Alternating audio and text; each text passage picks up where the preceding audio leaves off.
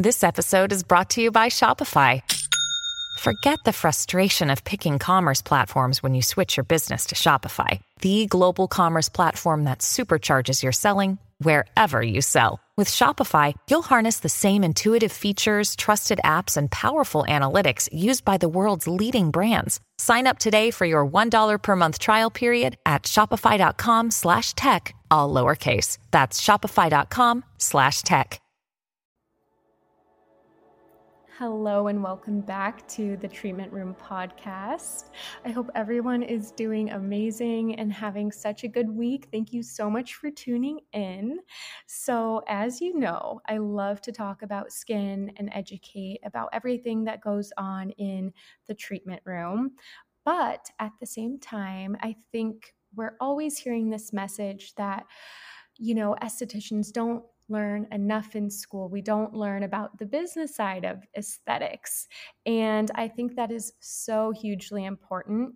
And one major aspect of business and being an esthetician these days is social media. And our reality is that you must have a social media presence to really make it in in this day and age. And that's not to say you have to have a huge audience social media is everything. I actually think the opposite is true and there are many many successful estheticians who don't have a, a huge following. At the same time i think social media is an incredible tool and even thinking about myself as an example, had I not harnessed social media, really put myself out there and started using multiple platforms online, I wouldn't, I just really wouldn't be where I am today. I wouldn't have the client base I have. I wouldn't have been able to articulate my messaging. I wouldn't have been able to share a lot of the education that I love sharing, and I wouldn't have had a lot of the opportunities I have had to date. So I think social media it has its pros and cons but i think if we can use it strategically as professionals it can really go a long way in your career so today i want to bring in an expert on social media within aesthetics. You might know her as Skin by Ashley on Instagram and TikTok, aka Ashley Tapia. She has amassed a significant following. She's up to almost 400,000 followers on TikTok. So she really knows what she's doing. She's an esthetician, she's a marketing coach, and she's the author of her very own social media guide the social media playbook. We talk all about strategy when it comes to Instagram and TikTok, as well as how to grow your brand, build a profitable business, and grow your clientele. I think you guys are really going to love this episode. Make sure you check out Ashley's page. I think it's a great reference point for a lot of the examples that she talks about today. So go check her out, Skin by Ashley. And without further ado, let's get into the episode. Enjoy. Hello, guys. Welcome back to the Treatment Room podcast. I'm here today with my friend Ashley Tapia, licensed esthetician and marketing expert. Welcome to the podcast, Ashley, and thanks for joining me on this holiday. Hi, everybody. Oh my gosh, I'm so excited to be here. Um, I I think I've told you this over the DM before, but uh, you were the first esthetician that I ever followed, like ever. What? Um, yeah, yeah, like almost four years ago now, when I decided to be an esthetician, I remember oh. opening up oh. YouTube and I was like, oh my gosh, I have to find estheticians to follow. I want to know what it's like in the day in the life of an esthetician and what it's all about. And you were one of, I think, like three or four girls that were doing any kind of esthetician content at the time. So yeah, I've been following you for like almost four years now. So this is kind of a full circuit, full circle moment for me to be on this podcast. So I'm so excited. You're so excited. I do remember you telling me that now, but now it's like clicking and that's so sweet and awesome and i have followed you so closely as well so i think when you said that i was like what? I feel the same. Yeah i'm so excited to be here. Yay! Okay and you're from indiana? Indiana. Whereabouts? Um so i grew up in logansport it's where i um grew up. It's where I went to high school and everything. It's a very, very, very small town. Um, and almost three years ago now, well, almost four years when I when I went to esthetician school, I went here in Lafayette, which is where I'm living at now. And a year after, well, about like six months after I started esthetician school, we moved here, like in the thick of the pandemic. I think I literally moved like March 13th, which is like the day that everything shut down. Um, so I moved here to Lafayette. It's a little bit of a bigger city. Um, this is where I went to a esthetician school. It's where I own my business now. So I've been here for about three years. Still a smaller city. Um, it's about an hour um, north of Indianapolis, but yeah, this is where I'm at now. It's where I have my business. It's where I live. It's where my friends are. So this is this is my corner now. I live in a, a college town. Um, so Purdue University is in West Lafayette. I'm in Lafayette, so um, they're right next to each other. So a huge chunk of my clientele is college students. Um, Purdue is a pretty large school, so a lot of my clients go to Purdue or come from Purdue. Um, I also have a lot of clients who come into state. I have, I mean, I have clients from all over, from New Jersey, from everywhere, who come here for school, and then they come to me during the school year, and then they have like their lash tech back at home.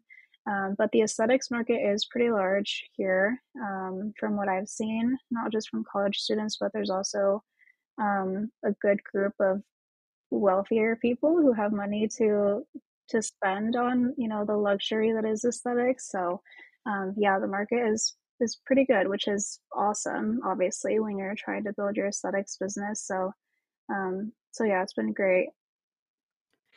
And can you share a little bit, Ashley, about what you do in the treatment room? What do you specialize in? And then tell us a little bit about what you do with marketing.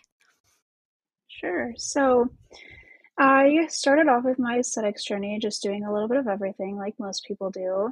Um, I worked for someone else for six months before I went out on my own and started my own business. So, when I was working for someone else, she had me do a little bit of everything. So I was waxing, I was doing facials, lash lifts, lash extensions, brow laminations, the whole shebang. So I got my my hands on, you know, a little bit of everything.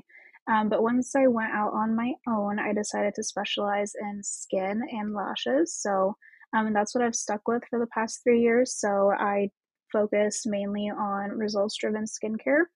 Um, I love love love love treating acne. Um, i do a little bit of everything but acne is my main thing especially because i grew up having acne so i get it. Um, and so that's something that i love helping my clients with is in their acne journey. And then i also specialize in lash extensions so i do a little bit of both. It really depends kind of on the seasons honestly. Summer i tend to be a little bit more busy with lash extensions because people love getting them for vacations and you know they just don't want to wear mascara during the summer so it really just um, ebbs and flows with those but those are my main two um, specialties and i just i love both of them. With marketing i focus mainly on social media marketing and branding with all of my marketing students so i coach them um, obviously depending on their business needs. Uh, a lot of my students uh, it really just have I have such a broad variety of students that I work with. Um, some do mainly like merchandise and they sell like um, clothing and aesthetics related clothing and stuff like that. And I have other students who do e commerce, and I have students who are hairstylists, and I have students who focus on aesthetics and waxing and lashes. So I have a little bit of everything, and I kind of work with a pretty broad um, uh, spectrum when it comes to um, my students and their businesses, but what I mainly focus on helping them is with their social media and helping them grow on social media and establish a strong social media strategy in order to build their clientele and have a profitable business. and um, how to monetize their social media. And another thing that I mainly focus with my students is branding. So, branding their business and then how to implement that in their social media strategy as well in order to grow their business. So, it's kind of what I focus on with with marketing. I feel like that's so many things. You must work a lot. that's a lot to run a business then be in the treatment room too and then have like kind of a separate business of coaching people and then all the guides and things you do which i want to get into everything individually as well. But i also wanted to ask you what drew you to aesthetics in the first place? Sure. So this is a story that i love telling but um, growing up, my mom, I'm Latina, so my mom is Latina, and Latinas are very, we're very extra. Like we love getting glammed up, we love dressing up, doing our makeup, making sure our nails are done. It's just in the Latin culture. And so uh, growing up, I always watched my mom, you know, she always had a manicure. She always had her hair done. She never left the house without like being fully glammed up and having her makeup done and she was always wearing heels. So I grew up around that and seeing all of that.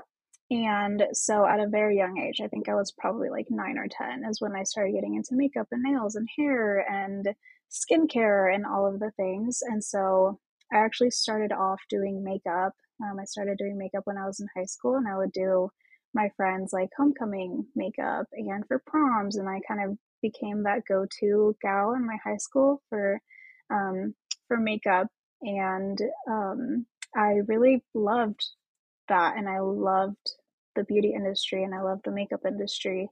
Um, and then that's kind of what I wanted to do. I wanted to be a makeup artist. I got into bridal makeup also when I was in high school, and I started doing weddings, and um, that's kind of where I started my business too. Is uh, I would do photo shoots and weddings and prom and homecoming and stuff like that. Um, but then my senior year of high school, I discovered what an esthetician was, and I just I fell in love with it. I thought it was so cool, and I loved that I could pursue makeup in the aesthetics industry as well as skincare because again, I grew up with acne, and so that's something that I really struggled with. And um, I started doing research on skincare ingredients and different products and pore cloggers and things like that when I was in high school as well. So I just I fell in love with it and when I discovered the aesthetics industry, I decided to to do it because I could do both makeup and I could focus on the skincare aspect of it as well. So that's kind of how I got started and I I love it still. I've been doing it for like 6 years now from when I started doing makeup and I still am so in love with the industry. And also your you're really great with nails. Like you have a talent. You are really artistic. And I think that shines too with everything you do on social media. I can just tell you're mm-hmm. a very creative and artistic person. Yeah, absolutely. And that actually it gets hard being mm-hmm. like being a creative because you feel like um, and I'm sure other people will resonate with this is I cannot just do one thing. Like I same. crazy if I was just doing one thing. Like I just have so many different creative avenues. And I love that because I can, you know, I can do one thing and I can be creative in that, and I can do another thing and I can be creative in that. Um, and so I also, that's something I also really love about the aesthetics industry is you can do so much. Like you don't just go into aesthetics for just skincare. Like there are so many different things that you can do and so many ways to be creative and so many creative outlets. And so that's what I love about the aesthetics industry and also social media because social media has been a creative outlet for me for 10 plus years and so um, it's something that i'm i just love i i love doing it. What was the first can you remember like the first video or first post you ever made when you were starting to dabble with social media more so within your business? So within my business i remember I was in high school. It was like my junior year of high school when I was doing everybody's makeup and I started taking videos and photos of everybody while I was doing their makeup and then before and afters and stuff like that. And I was like, oh my gosh, this is so cool. Like, I love that I get to capture these people and like the art that I'm creating on their face. And in high school, I was pretty introverted. I, I wasn't very outgoing or, and I wasn't very confident in myself. And so something inside me was just like, hey, like make an Instagram for this. Like make an Instagram and start uploading all your makeup pictures and start uploading like pictures of yourself. And it took me forever. It took me months to finally make a, that first post, but eventually I was like, you know what? I'm just going to do it. And so I made a separate Instagram account for all my makeup content. And that's when I started posting for my business. Um, and it reminds me of the very first time I dabbled with social media in general was on YouTube when I was like 11 years old and I started getting into nails. Um, I came home from school one day and I took my mom's camera and I recorded myself doing a little nail tutorial and I posted it on YouTube. And I think it got like 10 views or something and like two comments. And one of the comments was like, Why didn't you edit the video? Because I didn't know how to edit. And so I just did the nail tutorial all in one clip. Um, and the person was like, Why didn't you edit the video? And I was like, Oh my gosh, like they don't like it. And I think I ended up like privating it or taking it down or something. But um, but yeah, I've always just loved social media and those are two like huge core memories for me when it came to like posting content on social media and my business. So that's so brutal for the first comment. I know, I know. oh man, let a girl grow. yeah, seriously. Seriously. We all start with a a rough draft, you know. And mm-hmm. in terms of where you are now, you have a really significant audience on Instagram and TikTok and I know you had this big kind of growth spurt with TikTok where you gained what was it like two was it like 250,000 followers mm-hmm. in two and a half weeks that's insane mm-hmm. I I've yeah. had like one viral video and gained like 5,000 followers and I thought that was a big deal but could you touch on the TikTok growth because I think that's something, you know, a lot of SDs are on Instagram and some of us have kind of made our way to TikTok. Um, for somebody who hasn't dabbled so much, or or maybe even somebody who's kind of tried but just hasn't seen that kind of reach or success and is maybe feeling a little discouraged, is there anything you could share in regards to growing on TikTok? Yeah, absolutely. So I think, I mean, now I think TikTok is a little bit more widely accepted, but even just a couple of years ago, I feel like most people just refused to get on TikTok because they were like, oh, it's just like an app for kids, like it's just silly dances. And I know that because I was one of those people. Um, I think 2020 during lockdown was the very first time I got on TikTok and I downloaded it and I was like, all right, like we're in quarantine, I have nothing else to do, so I'm gonna get on here and just see what this app is all about. So I downloaded it and I remember filming a couple of videos and I posted them and I think one of them got like maybe 500 views or something something small like that. Um, and I eventually just gave up on it. I didn't really do much with it because I didn't see immediate growth and I was like, oh whatever, like I I don't care. Um, and then 2021 in January, I really was just feeling like something was telling me to get on TikTok and post consistently. And I, I couldn't shake it. Like sometimes I just, I, I tried to ignore the feeling for as long as I could, but something just kept telling me, like, get on TikTok, get on TikTok, get on TikTok. So I made a new account and I did a little bit of research on how the algorithm worked. And what I found was that the algorithm was very unique and it was very different than what we know as Instagram or YouTube or Facebook. And how the TikTok's algorithm works is it places you in a virtual pool of people on the app. So, depending on what your interests are, they place you in a pool of people, whether you're posting content or not. Um, and you kind of exchange content with other creators or other users who are interested in that same thing. So I was like, okay, I kind of have a, a, general grasp of you know how the algorithm works, and I got familiar with it. And I told myself that I was going to post at least one video every single day for 30 days. And I was like, if I get something out of it, I get something out of it. If not, at least I tried, and I know that I gave it my all for at least a month. So I started, I think, towards the end of January, and I started posting every single day for 30 days and I would study the kind of videos that I posted and see which ones did well, which ones didn't. Um, I tested out different audios and trending sounds and captions and hashtags and all the things. And one day I posted a video and I put my phone down and I went and did a service on a client. And then I picked up my phone after my service and my video was like blowing up. It had a couple hundred thousand uh, views. And I was like, oh my gosh, my video is blowing up. And so I made a video and I was like, when you post a video and you go do a service and then it starts blowing up. And then that video started blowing up. And so I was like, okay, how can I recreate this and how can I make this happen again and again and again? And so I studied again the the uh, qualities of the videos that I was posting that were going viral, and I just continued to recreate those.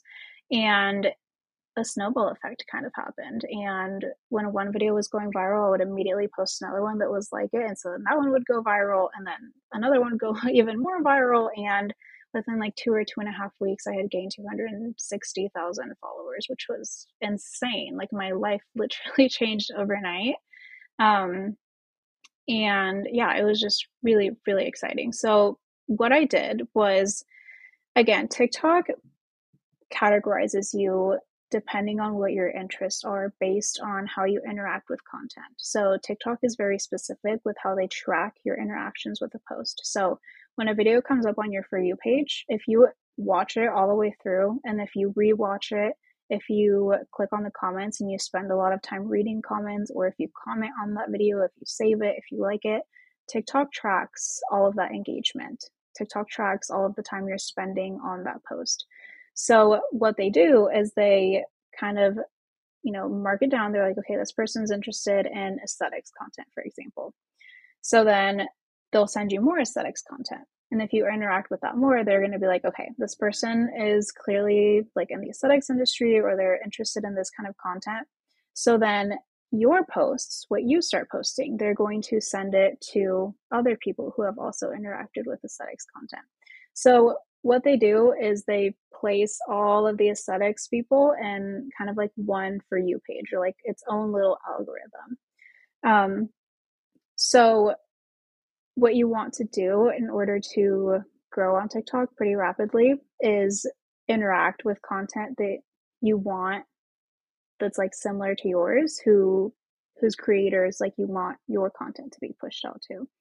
Um, so what i did and the key is to do it before you start posting. That way as soon as you start posting tiktok automatically knows who to send it to. Because if you create a new account and you're not really scrolling or you're just kind of watching whatever um, then TikTok doesn't know who to send your content to. So they just kind of send it out to like a test group and see who's interested. And then depending on how that works and how that goes, then they'll send it to other people. I don't know if I'm making sense. I feel like I'm just. it does because I'm thinking about my account. So I have my main TikTok, and that's the one I'm scrolling on. That's the one I'm I'm engaging with, and then mm-hmm. I have a separate TikTok that's like for my my product brand.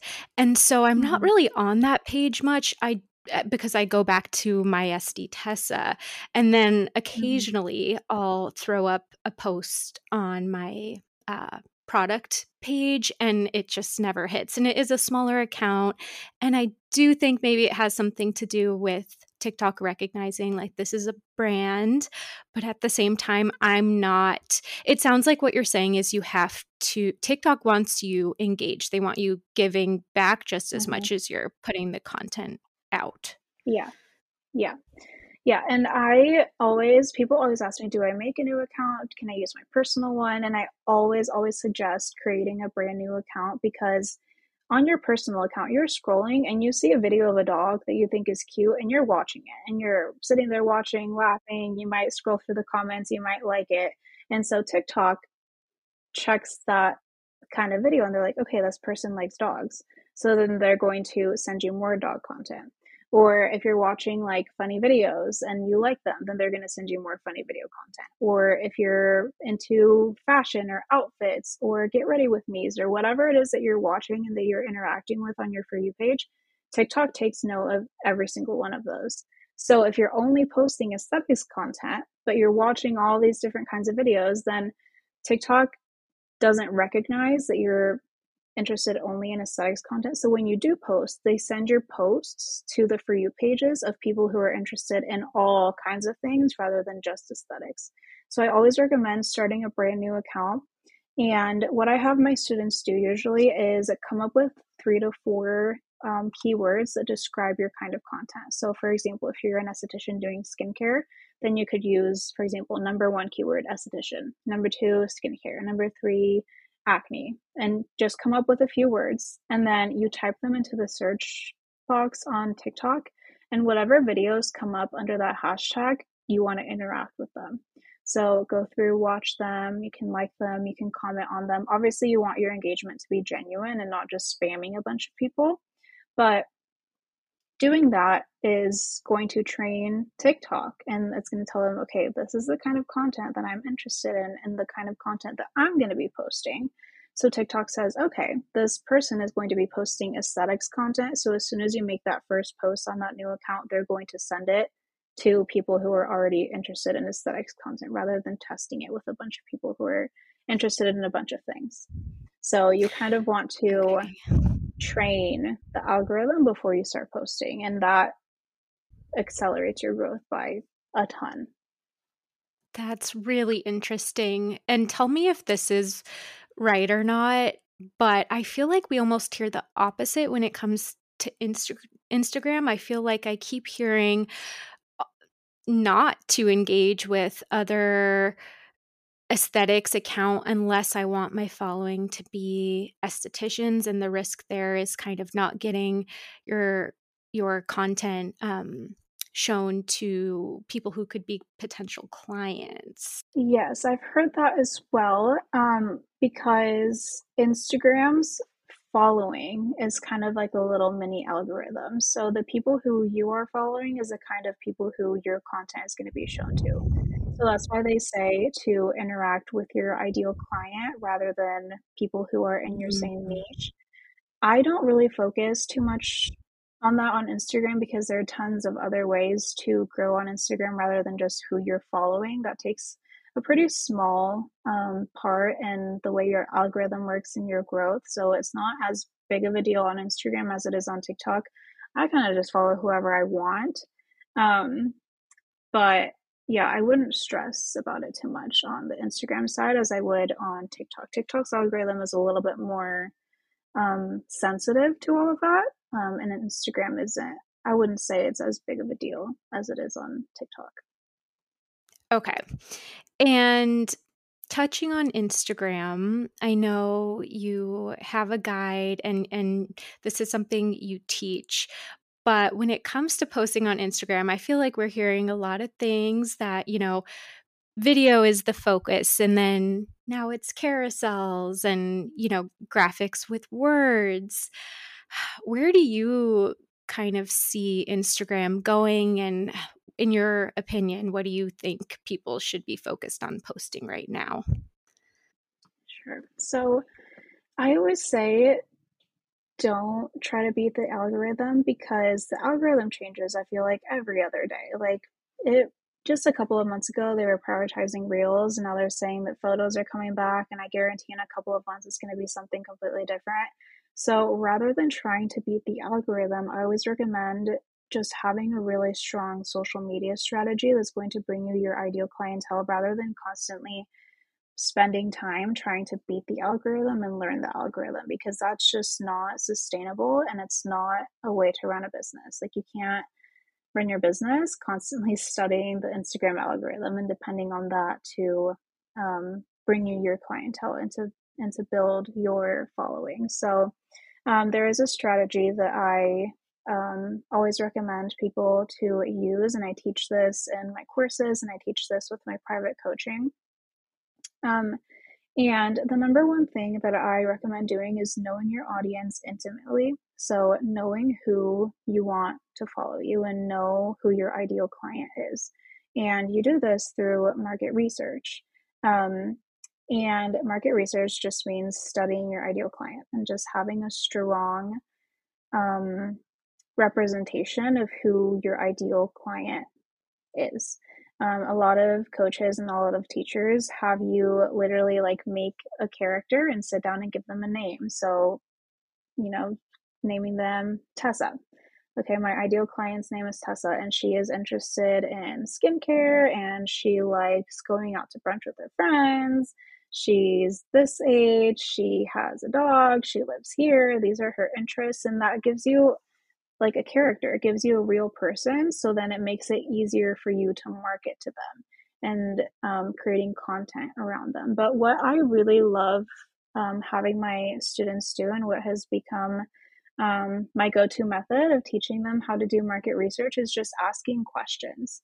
Asking questions to people who are already in your circle just makes it so much easier uh, for you to get a grasp on on what your client needs and what your client is interested in and how you can cater to them on Instagram or TikTok or Facebook or Pinterest. And no matter what social media platform you're on and no matter what is going on with the algorithm because I feel like people just get so stressed out about um, oh my gosh like what hashtag strategy should I use or or should I be posting pictures or carousels or whatever?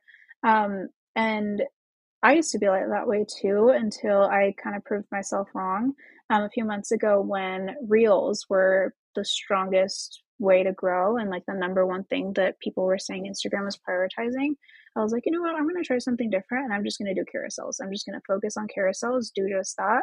Um, and my carousels blew up. I mean, I had a lot of carousels that did really, really, really well, um, did better than some of my reels. And so, um, yeah, and so right now, it's photos that are being prioritized. I'm gonna do other things just to see, you know, if if I'm right and it's not really just the algorithm, but my guess is to be that you absolutely can still grow no matter what Instagram is prioritizing or not. Um, and so yeah, that's my biggest tip is don't stress out about the algorithm. Don't try to beat it. Don't try to have the right hashtags or the right kind of content. As long as your content is good and as long as it's catering to your ideal audience, mm-hmm. your business is going to grow, your social media is going to grow, and your profit is going to grow. I love that. And it makes me feel better because I I don't know if this is the Sagittarius in me, but I can't do when I hear something is the way to do it or what you're supposed to be doing on Instagram. I can't. I just have to I have to kind of do my own thing and even if that means like shooting in the dark mm-hmm. sometimes, mm-hmm. but I feel like something that works for me is is thinking of those questions I'm hearing a lot and kind of just keeping my ears open and being attuned to the conversations I'm hearing, whether it's like a question a client mm-hmm. asks or something almost like a thread I keep seeing pop up from if other estheticians are asking me a question repeatedly, yeah. I will kind of just mentally note that. But I did want to touch on the carousels a bit more because I I personally love those. I feel like it's an easy way for me to go to somebody's page and just almost hear their voice more and like hear their opinions. What do you mm-hmm. think kind of goes into a carousel post? Like it probably seems very intuitive to an expert, but if somebody's never written one, do you have any tips there? Like is there a hook you need to start with? Yes, absolutely. So I want to touch on some of the questions that you should be asking, and then I'm going to um, kind of walk the listeners through how to turn that into content, whether it's carousels or reels or whatever. So, um, there are three people that you want to be asking questions to that is essential for your market research. Um, so, the number one person that you want to be asking questions to is your ideal client. So those are people who aren't your clients yet, but you want them to be your clients. They might already be following you. They might be in your life. You might know them personally. They might be a friend of a friend.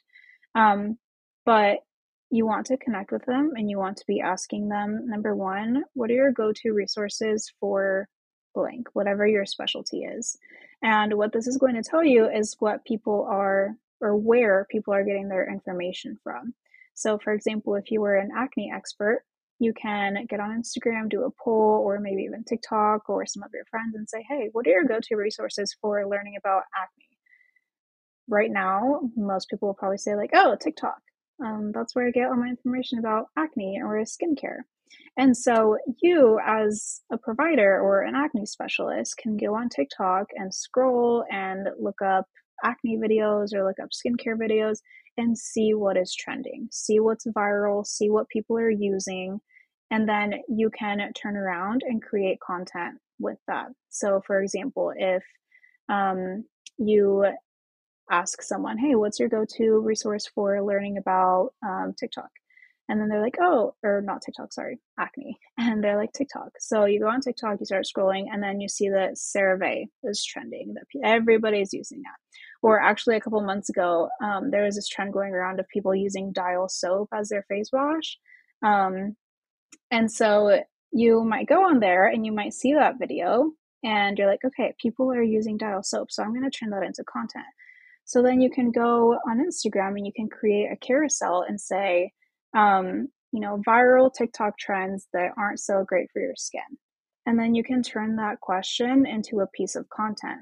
You, again, you can make that into a reel or a carousel, and you can have the hook be, you know, why this viral trend is actually not good for your skin, or why, why this viral trend isn't actually going to treat your acne. And then you can use your expertise and explain that in the next few slides on why it's not. Um, number one, it educates your ideal client. Um, number two, it positions you as an expert because you're teaching them why your way is better, or in your expertise or in your opinion, why that's not going to work for their skin long term. Um, and then it also catches their attention because if it's something that's trending and they're interested in it, they're going to want to see it. And they're like, oh my gosh, this person is saying the opposite of what this trend is saying. I'm going to look at their carousel or I'm going to watch their reel. Um, another question that's really important to ask your ideal clients is who are your favorite people to follow for blank? So again, it's similar. Um, so who are your favorite people to follow for skincare advice, right? Someone might say, oh, this influencer. So then you can go onto the influencer's page and see what they're saying, you know, who may not be a skincare expert. They might just, you know, be an influencer just using whatever works for them. And you can go on their page and see what they're using and then again turn that into content or just have an idea of what um, what's feeding your ideal clients and then again turn that into content. Um, another person you should be asking questions to is yourself. So, one important question you should ask yourself is Are my followers my target audience? Um, and this goes hand in hand with building your clientele as well. And also making sure that your content does well. Because if your ideal audience isn't following you, then your content isn't going to do well. So, you want to look at your insights, you want to look at your analytics and see okay, is my ideal content, um, is my ideal client seeing my content and is it actually going to help the right people? Or the right people following me? And if not what am i doing wrong to be attracting the wrong kinds of people? Um, me for example my ideal client and my ideal audience is women ages 20 to 35 who are estheticians. So i can go in my insights see okay the majority of people following me are women. I think mine's like 98% women so okay i'm doing a good job there the majority of people following me are in between 20 35 so i'm doing a good job there. Um, and then i every once in a while every couple of months i do a little check on my instagram polls and i say hey are you an esthetician vote yes or no. And then that kind of gives me an idea of who's watching my stuff and who follows me. So um, since the main thing that i do is educating other estheticians then i'm good to go because my ideal um, audience is following me. So when I post something on marketing or aesthetics, I know it's going to do well because my ideal audience is following me and it's exactly who I want to target. Um, and then another question that you can ask yourself is what's the key differentiator between me and my competition? So, for example, if you are an acne specialist, then you can check and see if there are other acne specialists in your town or in your area that your ideal clients could go to and you could say okay what am i doing that they're not doing or what are they doing that i'm not doing? And that doesn't mean copy them or do exactly what they're doing but you can kind of see um, what character characteristics um, separate you from your social media and their social media and just kind of compare. Not comparing as in you know making yourself not feel great but you know just in the market research um, aspect um, and then another really important person that you should be asking questions to are your current clients. So people who you are already servicing, who are already on your books, who you are already seeing. Um, one of the questions that you should be asking them is, What were you first struggling when you found me? Um, because oftentimes what they think they're struggling isn't what they're actually struggling with, and you help them kind of clarify that. But, you know, someone might say, Oh, I have very, very, very sensitive skin. And once they come in to see you, you might be like, you don't have sensitive skin, you have sensitized skin. Um, or someone might say, oh, I have these like little black dots on my nose that like don't go away, and I try to scrub them off if they don't go away. And you might tell them, those aren't just little black dots. This is what they are, and this is how you can treat them.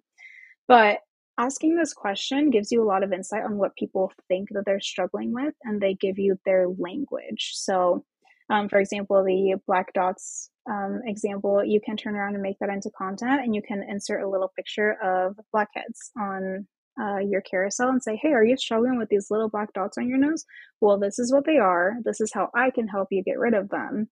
And these are the products that you can use. And so that, again, positions you as an expert and it targets people who are struggling with those things that you can help them with, which is, again, your ideal client. And so asking your current clients this is such an easy way to do market research because they're already there and you're already helping them and they're telling you, okay, this is what I was struggling with when I was looking for you. Um, another question you can ask them is, what were you looking for? Um, and you know, they might tell you, oh, I was looking for um, an acne specialist. And you're like, okay, well, people know what an acne specialist is, so I can market myself that way. Or if they're saying, oh, I was looking for a skin therapist, you can say, okay, I can use that that word somewhere in my social media, somewhere in my marketing, so more people know that I'm who they're looking for. So just kind of using their language and seeing what they're looking for and what they're saying and the exact words that they're using and turning around and using that um, in your social media content. And then the final question that you should be asking your current clients is what other people did you consider hiring, if any? And again, that'll give you a little bit of insight into who might be your direct competition. Um, and who you know people are considering hiring you um, other than other than you. So all of those questions are going to give you a little bit of insight into what your clients are looking for and what your audience is looking for. And again that's going to be really really really helpful when you turn around and make content and it's going to help you create content that um, is strategic and is going to appeal to your ideal client and it's going to help you build your clientele build your business build your social media um, so those are some pretty easy questions that I always recommend starting with when uh, when you go to create content and creating these hooks. Okay, I love that, Ashley. That's so helpful. And as a little, I guess, offshoot of that, since we were talking about, you know, kind of using your clients to find the content that's relevant, what about how do you convert people who are watching your stuff into clientele. And just to give a little bit more explanation, I feel like this is something estheticians run into that's a little bit different from, you know, a, a blogger that is just freely sharing information. We are businesses. Do you think like there's an extent where a business owner I don't want to say gatekeeps, but doesn't share absolutely everything or uses their content in a way where they can really strongly promote products and services and not just for example do a point a, a post that points people watching to Amazon or, you know, other retailers where they can purchase products. Do you have any tips as far as like how can estheticians leverage their existing audience and convert them into clients? Yeah, so the number one thing you need to make sure you're doing is having a clear offer and making it clear how it'll help them. And a phrase that I always like to use is don't just tell people about your offers, sell with transformation. Um, so, for example, and I love using um, face reality as an example because I feel like a lot of estheticians use that. Um, and it's an easy example to use. So rather than saying, for example, um, hey, these ingredients are good for acne and these ingredients are going to help you with your acne, and just making that the post, you can follow up and saying, um, I have this acne boot camp that can clear your skin in 12 weeks or however long. Um, and that's a template that I really like to use in my social media marketing and that I like to give to my students as well. So, how I and then insert the accomplishment. So, cleared this client's skin, for example, in blank time frame. So, I think it's like 12 weeks, is it? Right? For face reality, or at minimum 12 weeks. Um, and without objection. So, without going on Accutane. Um, so, giving people the clear offer. So I have this acne boot camp that you can participate in and you can be a part of. Um, and it'll help you clear your skin. So you're using their, you're targeting their pain point. You're showing them how you can help them um, without getting on medication for acne if that's not what you're wanting to do. So really stating an offer, whatever your service is, whether it's a facial or if you're doing waxing or if you're doing the acne boot camp or whatever service you're offering, you want to make that very clear. So, not just educating them on acne, but educating how your service can help them. And again, selling with transformation. After however long, then you'll start to see results, or after um, three months you'll see a significant difference in your skin or you know whatever your time frame is and whatever results you can give them um, using that transformation and selling that transformation. So for example i see a lot of estheticians and myself included when i was first starting out is i would market um, my services themselves and what was included in those services. So i would say hey, you should book this facial. Um, it comes with a double cleanse. Um, it comes with a scrub and a mask and moisturizer. That does not sound appealing to anybody. so instead of saying that, you could say, hey, when you come in, um, my bed is made out of clouds. Like you're going to lay down and you're going to feel like you're floating on a cloud. Like it's so soft and so comfortable. And um, I'm going to use some really luxurious products on you that are going to hydrate your skin. They're going to help exfoliate your skin. So your skin's going to feel so much softer and smoother and more glowy by the end of the service. You're also going to get an amazing neck and shoulder massage. It's literally going to put you to sleep and you're going to be snoring. Um, and then you're going to get up from your facial and your skin is going to be so soft and glowy that your man is going to be able to see his reflection on your forehead. And so that sounds a little bit more appealing than just saying, hey, this comes with a cleanser, a scrub, and a moisturizer. So, mm-hmm. really selling with that transformation and what they're going to experience and the change that they're going to experience after getting that service with you. So, really make sure that you're selling the results and the transformation rather than selling what's including or what's included in your service or just educating them on skin or just acne because if you just educate them but you don't sell they're going to turn to google or tiktok and they're going to buy whatever their influencer is suggesting.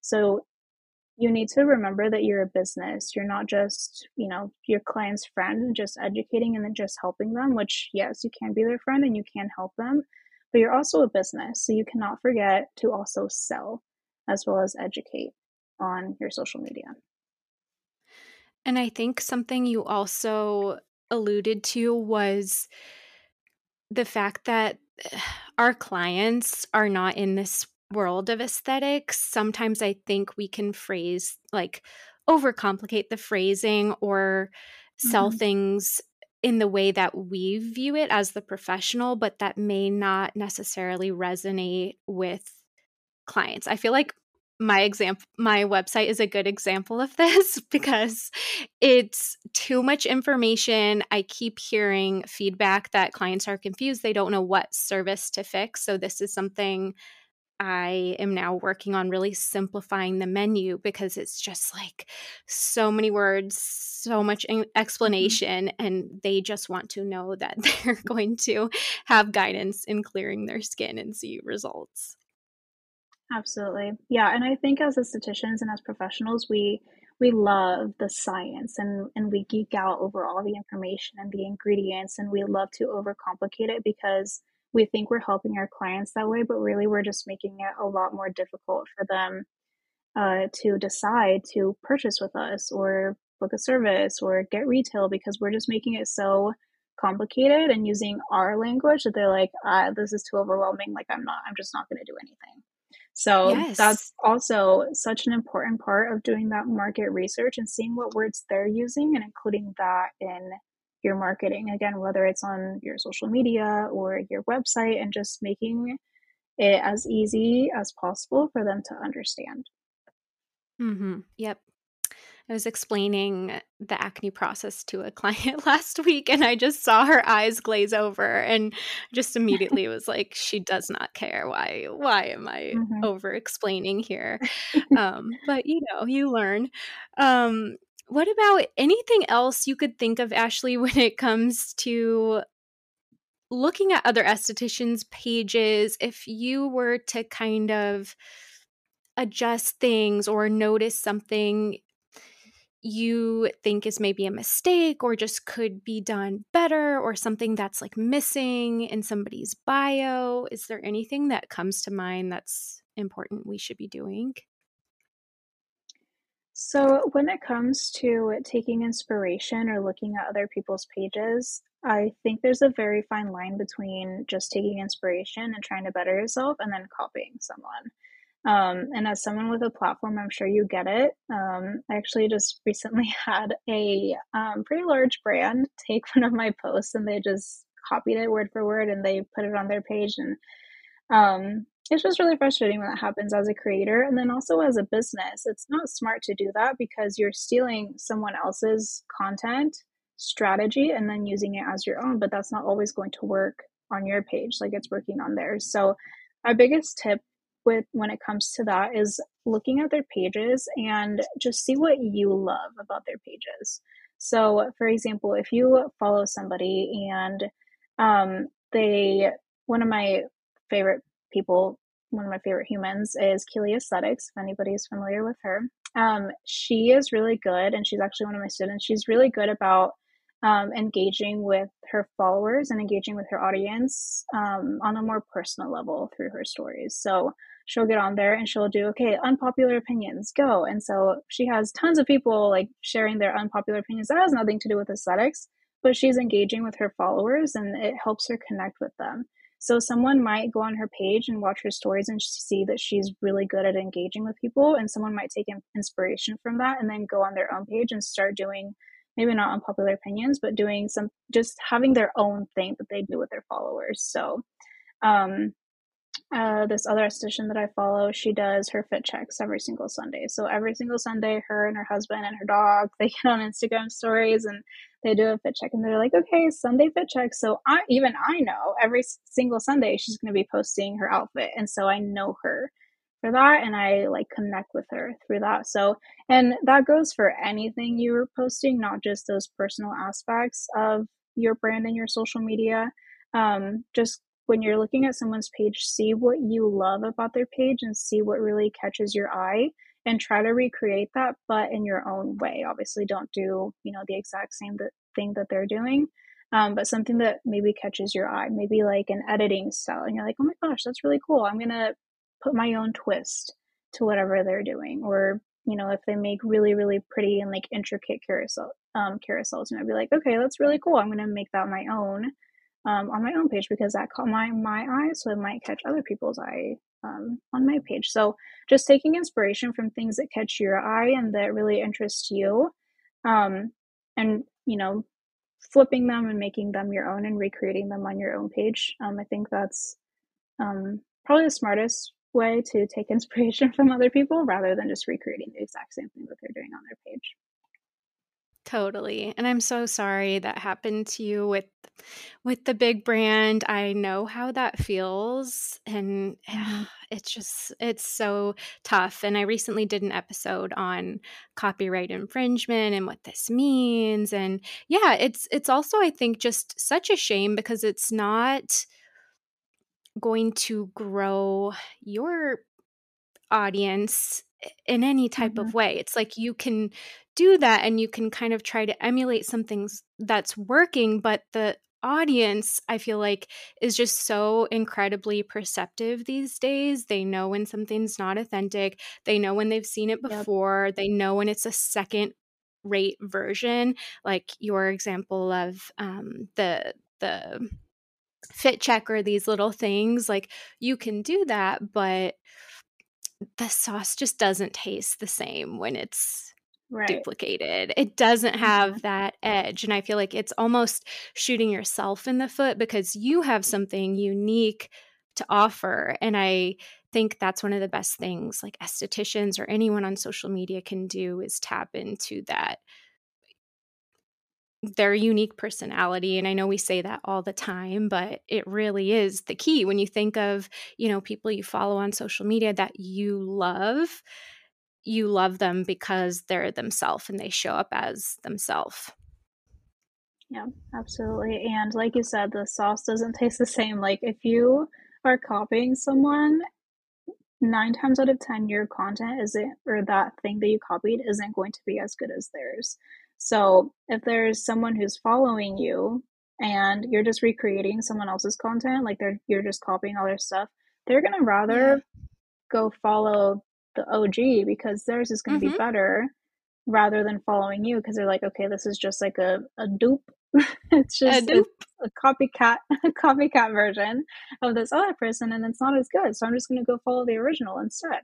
So find that little something that people know you by. And it can be something so simple, like I said, like little foot checks that you do, or um, for example, my thing, people know me as like loving Chick fil A lemonade. Like one day I just decided to post it. And then every single time after that, I started posting every single time. And now people um, go to Chick fil A and they get lemonade, they take a picture of it and they tag me in their stories because everybody knows me by loving Chick fil A lemonade. So it could be the smallest little things that set you apart and make you unique.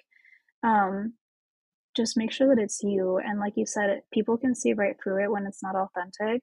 So make sure it's something that you genuinely love or that you genuinely just come up with on your own. And it's going to really help set you apart from everybody else. Yes. Like I'm thinking of Alix Earle, how she does her get ready with me's. And now Mhm. get ready with me's are the thing on TikTok, but it's like hers works because it's true to her. It's in the moment she's Mhm. going somewhere and there's like an energy about her doing that and just being totally herself in front of the camera and getting ready with you as if it were a friend. But it's like it's her personality. It's not the get ready with me, which is Yeah. what I think people can't always understand. Mhm. Yeah, absolutely. And she, I think she's such a good example. I mean, she literally, it seems like, blew up overnight, and she didn't. Like, she has been doing these get ready with me's for years. Um, like it, she's been working towards this, but this was kind of like her, um, her growth spurt, um, as one can say. And yeah, it's really just it's her personality, it's her style of video. It's like you're watching it and you feel like you're on FaceTime with her and like you're you're there with her, getting ready with her, and that's what makes her unique.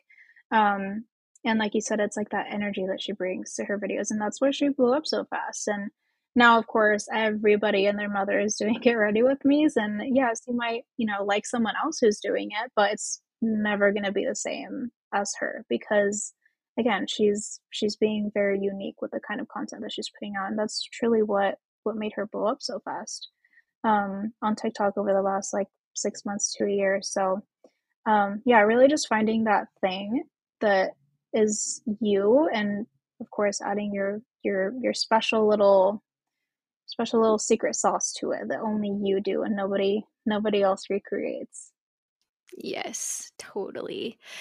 Okay, wrapping up here, Ashley. I did want to make sure I asked you this because I get this question all the time. You do a lot of different content planning and different kinds of posts. Do you use any apps? Do you schedule content? Is there anything anything else you use to kind of help you structure your content? Yeah, sure. So for my content strategy, I typically start the process at the beginning of the month. So at the beginning of the month, I sit down and I say, okay, do I have any important launches or is there something that I really want to focus on selling this month?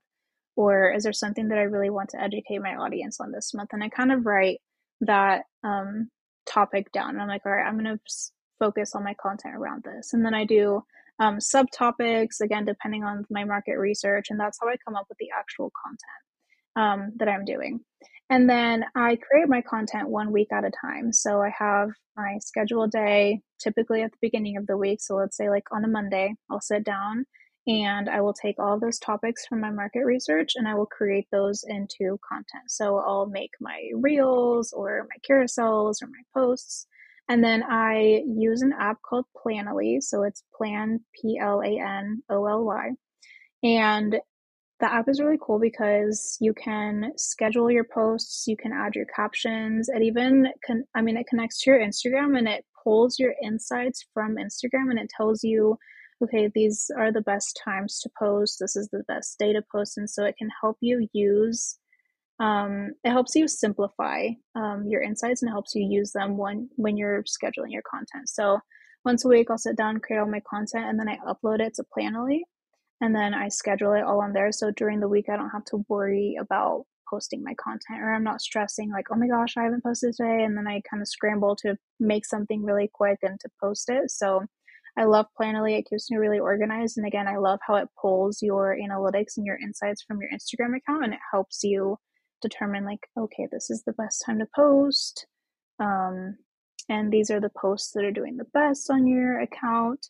Um, and then it also gives you um, kind of like content ideas throughout the calendar. So, for example, it like lists all the little days, like for example, donut day or pizza day or aesthetics day, and it gives you on every single day. So you open up the calendar and you click on the day, and it tells you, okay, this is today's donut day or whatever, and then you could go and create a donut post that's related to skincare. I don't know. Um, but I love that it gives you little content ideas uh, in the app as well. So Planoly is my favorite. I know sometimes um, I've heard of like Later. Um, I know a lot of people use that one as well, but just from what I've tried and from all the features, I really love using Planoly when it comes to scheduling all my content if I was your student and I told you I don't plan any content, I don't look at my insights, I don't schedule anything, um, yeah, I just don't do anything logistical or anything like that, what would you say to me? um, well, I would ask you. Actually, trying to be nice. Stress out? do you stress out sometimes during the week and like scramble to like create something and post it because you haven't posted in a few days? I feel like I'm I no, I I only post when it when I like have an idea and that's probably not mm-hmm. great, right?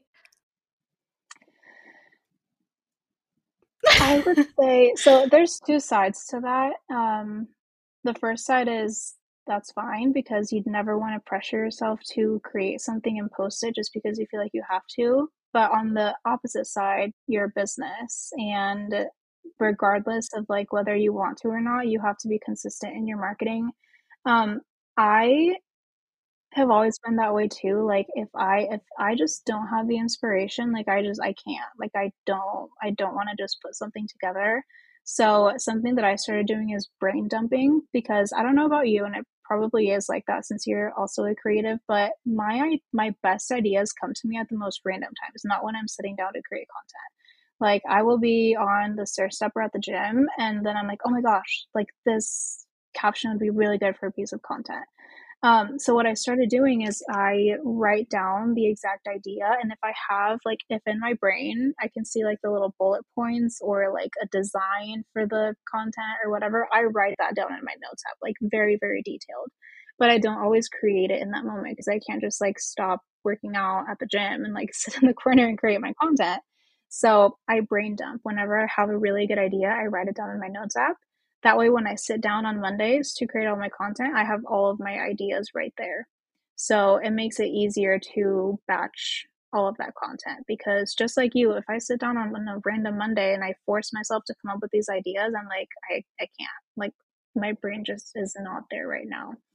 Um, and one of the most important aspects of you know building your business and marketing is being consistent. So you know if your clients see you posting like every once in a while, just whenever you feel like it, like your growth is going to be a lot slower than it would be if you're consistent. So that's my biggest tip. Um, not just, you know, for your own sake and your own mental health and not having to stress out about um, posting or just scurrying to post whatever, just creating content that maybe isn't as great of quality. Um, and then also in the marketing aspect, just making sure you're being consistent and like growing your business. Um, I always suggest, you know, planning out, even if you're not, you know, being super um, detailed, like creating all of your content and like your captions and your hashtag. If you use hashtags and all of that, you don't necessarily have to do it that way, but at least having a rough plan of you know what you want to market that week or what you want to post. So, um, obviously, always do whatever works best for you. If you know scheduling all your content all at once doesn't work for you, then don't. Um, whatever works for you, but um, I always suggest, you know, trying to have at least like a general idea of what you want to um, use in your content marketing that week or that month. Um, and I think that helps a lot with uh, your consistency, um, your marketing on social media, and obviously also the quality of it. But no, I love that. And I think the brain dumping, I think you called it, is a really good idea for people that can kind of relate with what I'm saying. Like, you're not, I'm not, I've never been a big planner kind of person. I'll either post like three times in a day or nothing mm-hmm. for four days, but that's probably not great for my results. And I can kind of equate it to I'm tracking macros now with my fitness progress. And it was something I always resisted because I was just like, ah, I just like to be, you know, in the moment and you know, it's like that's fine. But when you get to a certain point where you want to see a result and you're kind of just stagnant in your progress, that success needs to be mm-hmm. measured. So I hear what you're saying. And now that's something I'm doing and it, it doesn't feel restrictive. It's just I need to know where I'm at in order to reach mm-hmm. certain goals. Yeah, absolutely. Um, and yeah, like I said, I I used to do that too, and I, you know, would force myself to sit down. I was like, all right, no matter how you're feeling, or if you have any ideas, or if you don't, you're going to create five posts for the week right now, and they would never be, you know, to the quality that I wanted them to be, and they didn't always perform like I wanted them to because it wasn't um i was just creating them because i felt like i had to. And um i'll actually pull up my notes app so you, you can see my little brain dumping but um so this is the little note that i have and i literally just write down all the ideas that just come up in my brain and sometimes it's literally like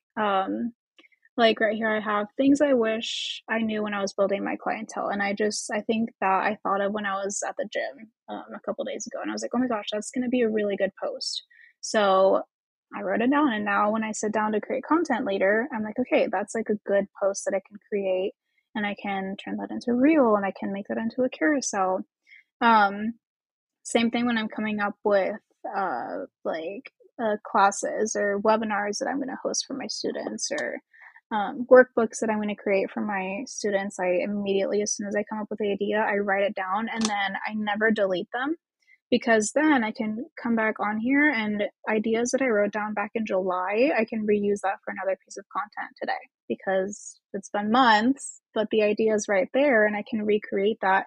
And my brain is going to come up with even more ideas than what I came up with back in July. So just have a brain dump notebook or a note in your phone or somewhere where you can write down all these ideas and go back to reference um, that little resource uh, when it comes to creating your content. Amazing tip, Ashley. You are incredible. Can you tell us where we can find you on social media? Tell us a little bit about your guides and just plug yourself. Yeah, so you can find me at Skin by Ashley um, with two Y's with the Ashley, um, both on Instagram and TikTok. I do a lot of educational content on there. So if this podcast was helpful, um, go check out my social media. I do a lot of um, marketing education for estheticians on there. Um, and I do have a few guides and resources if anyone needs more help with their marketing or building their clientele and their social media. Um, I do have a free resource right now um, called Building Your Clientele. It's a free download on my website, so you can just go grab it for free. It has a couple of tips on there um, that you can use when it comes to building your clientele. Um, I also right now have a masterclass out. It's called Business Accelerator Masterclass. So it kind of touches on um, market research. It goes a little bit more in depth on that and building your clientele and creating um, social media content. I also give a lot of content templates. So, kind of what I was talking about earlier, um, the uh, template on like how I blank to blank to blank. I have a ton of um, resources like that on there to kind of like structure your content in a way that's going to attract your ideal clientele. Um, and then I also have a little book that I um, released last year. It's called The Social Playbook. Um, and it's a really good resource if you're wanting to um, just expand your knowledge on branding, social media, and then building your clientele as well. So, those are a couple of resources that I have um, all on my website. Um, and then they're all linked on my Instagram as well. And my Instagram is also a pretty good resource if you're needing help with any of this stuff. I just have to add in all of Ashley's resources are so not not that it's the main thing, but they're so cute and enticing and fun to look at and engaging. So it's it's not like it's like some boring textbook. They're really fun and, and cute. So I think you guys will enjoy Thank browsing you. through those. Thank you so much for joining us, Ashley. I'm so glad we got to finally formally. Of course. Meet. Thank you so much for having me. I'm so excited to be on here. And like I said, it's kind of like a full circle, circle moment for me because I've been watching you for like four years now and I get to be on the podcast now. So oh. thank you so much for having me. Yay! And please come back. I feel like we we could talk so much more. So you're always welcome back and thank you for joining us. Thank you all for listening and I'll talk to you next week.